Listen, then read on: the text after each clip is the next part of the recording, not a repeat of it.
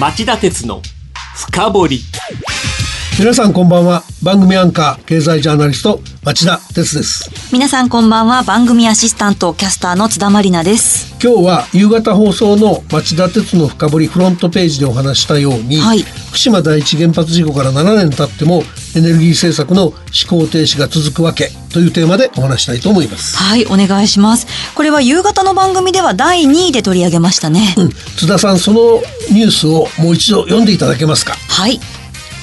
供給電力の44%をゼロエミッションに。経済産業省が電力小売業者に義務化へ地球温暖化対策を進めるため経済産業省は電力小売の比較的大手である50社程度を対象に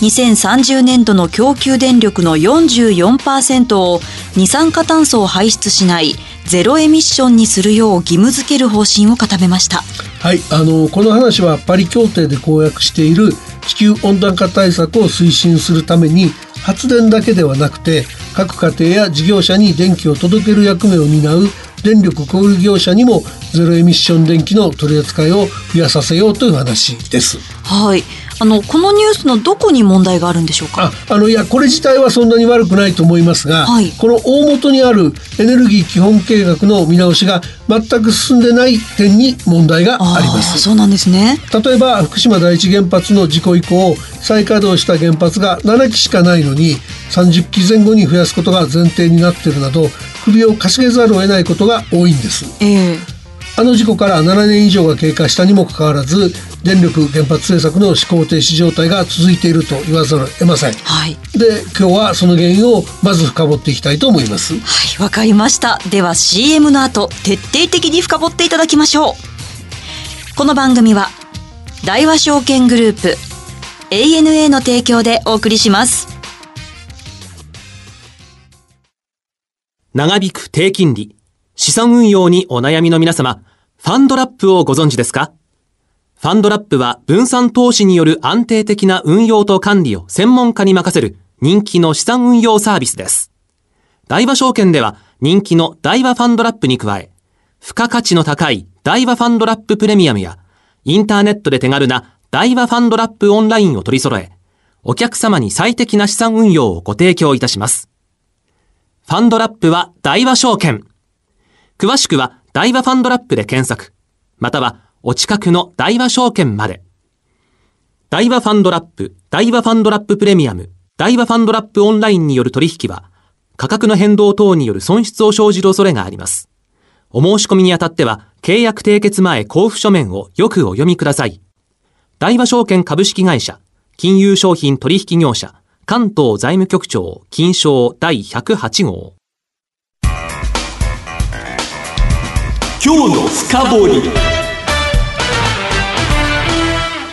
さあ、増田さん、まずはどこからお話進めていきましょうか？はい、あのこの問題今地球温暖化対策をするために政府はどういう大枠あつまりどんなエネルギー構成を考えているかっていう点にあると思いますんで、はい。で、えーその要として安倍政権は2014年以来4年ぶりのエネルギー基本計画の改定を検討していて、はい。今年の夏のどこかで閣議決定する予定なんですね。ええ。でそのためにこの大型連休の直前の4月の27日経済産業省が新たなエネルギー基本計画の骨子案を総合資源エネルギー調査会基本政策分科会に提示しました。それはどんな内容だったんでしょうか？2030年度の総発電量に占めるエネルギーミックス電源構成の比率目標を前回と同じとして全く変えない方針を打ち出したんです、はい。具体的に言うと全体に占める原発の比率を20から22%、はい。同じく再生可能エネルギーを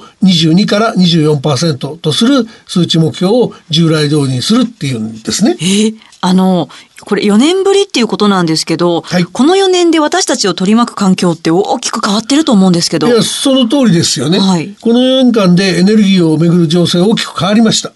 例えば、2015年12月にパリで開催された気候変動に関する国際連合枠組み条約第21回締約国会議 COP21 で2020年以降の地球温暖化対策の国際的枠組みを定めたパリ協定が採択されましたよね。はいで、この協定はすでに2016年11月に発行してます。このお話は以前番組でも取り上げましたよね。はい。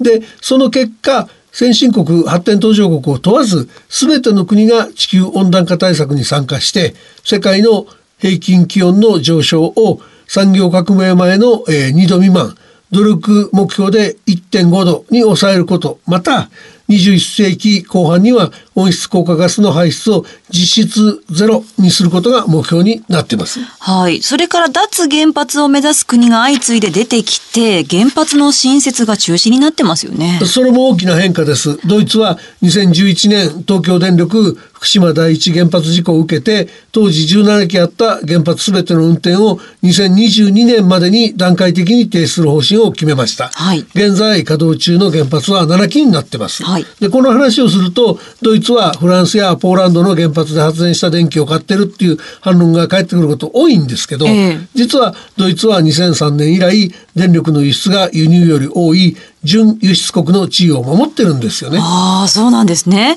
あの、ドイツ以外の国の動きっていうのはどうですか？えっとね、電力のおよそ3分の1を原発に依存しているスイス。スイスの場合は昨年5月、えー原発依存度を下げる長期エネルギー政策の賛否を問う国民投票を実施し、はい賛成が多数となり今年中に改正法が施行される見通しになってます。はい。それから昨年10月祝原発を強行したっていうふうに言われるのが韓国。はいえームン・ジェイン大統領は中断してた新ゴリ原発5、6号機の建設再開を閣議決定する一方で、新規の建設計画の白紙化と老朽化した14機の運転延長を禁じ、現在24機ある原発を2038年までに14機に減らす計画を決めました。はいそれからベトナムは2016年、えー財政難を理由に三菱重工業などに発注する方針を固めていた原発の建設を中止しました。ああ。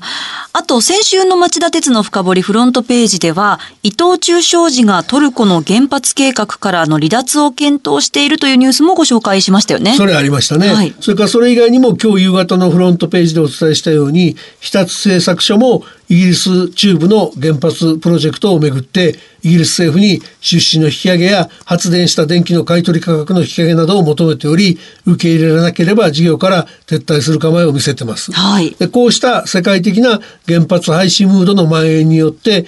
フランス原発大手のあれば現在のフラマトムは、えー経営危機に陥りフランス政府主導で経営再建の途上にある。はい。から子会社だったアメリカのウェスティングハウスの経営破綻を機に東芝も経営不振に拍車がかかり債務超過に陥ったことは皆さんご存知の通りですよね。そうですね。あの、これって他にもまだ変化はあるんでしょうか？あの福島第一原発事故の処理コストが上昇している問題が挙げられますよね。はいあの経済産業省は2016年12月東京電力福島第一原発の1階部分に溶け落ちた核燃料デブリを取り出す工程が近づいてたことで、はい過小見積もりを放置すると政府が過半数の議決権を持つ東京電力が債務超過に陥るリスクが強まっていたため、はい廃炉コストを従来の4倍の8兆円に増額しました。はい。合わせて賠償、除染、使用済み燃料の中間貯蔵などのコストも増額した結果、事故処理費用は総額21.5兆円と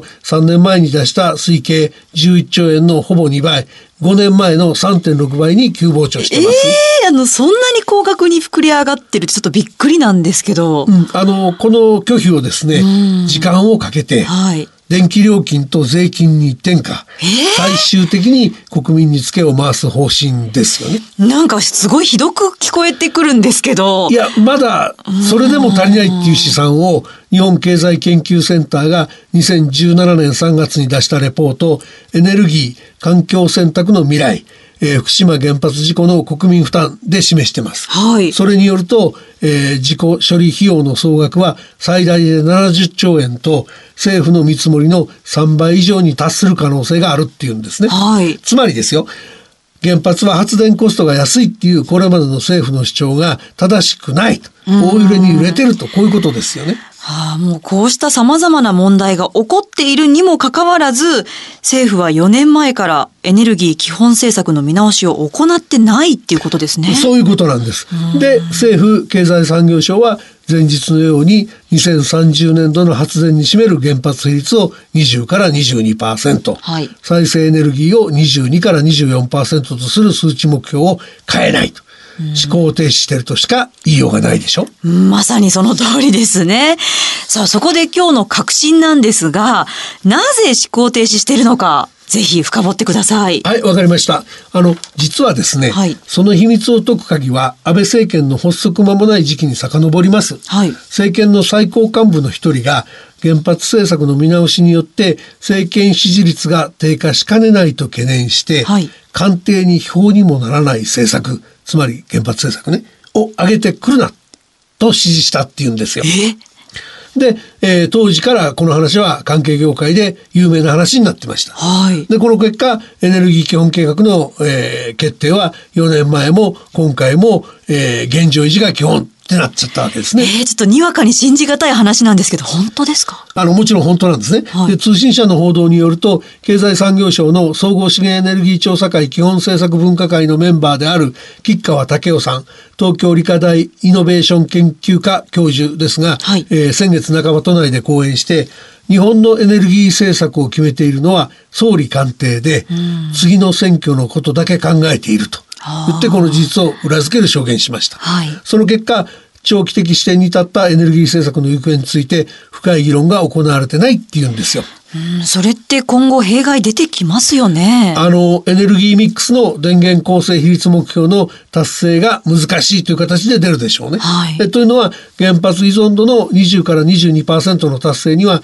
現在日本に42基残っている原発のうち30基程度の再稼働が必要になるんです。はい。で、現状が再稼働した原発が7基しかないという問題とか、えー使用済み核燃料の最終処分地が決まっていないとか、同じく使用済み核燃料の中間貯蔵施設の不足を指摘する声が上がっていることなどを勘案すれば、30基の再稼働は絵に描いた餅ですよね。ええ仮に原発の稼働可能期間をこれまで通り原則40年で据え置くとすると2030年までに30基以上が廃炉になり国内には10基前後しか残らず依存度20から22%に必要な30基の確保はできないっていう問題もありますよね。うん町田さんはどういう方向に進めばいいと考えますか？本来ならば人口減少や生産性の向上を踏まえて必要な電力量の自然源が起きないかを精査する。はい。で、その上で徹底した省エネ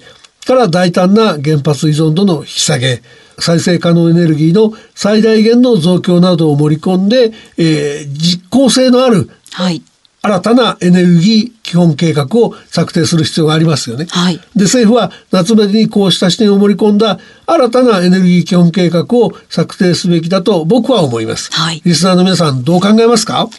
はい。以上、今日の深掘りでした。町田鉄の深掘り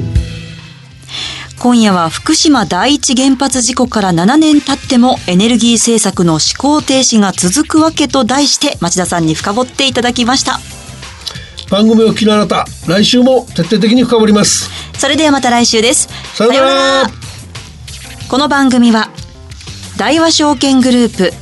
ANA の提供でお送りしました。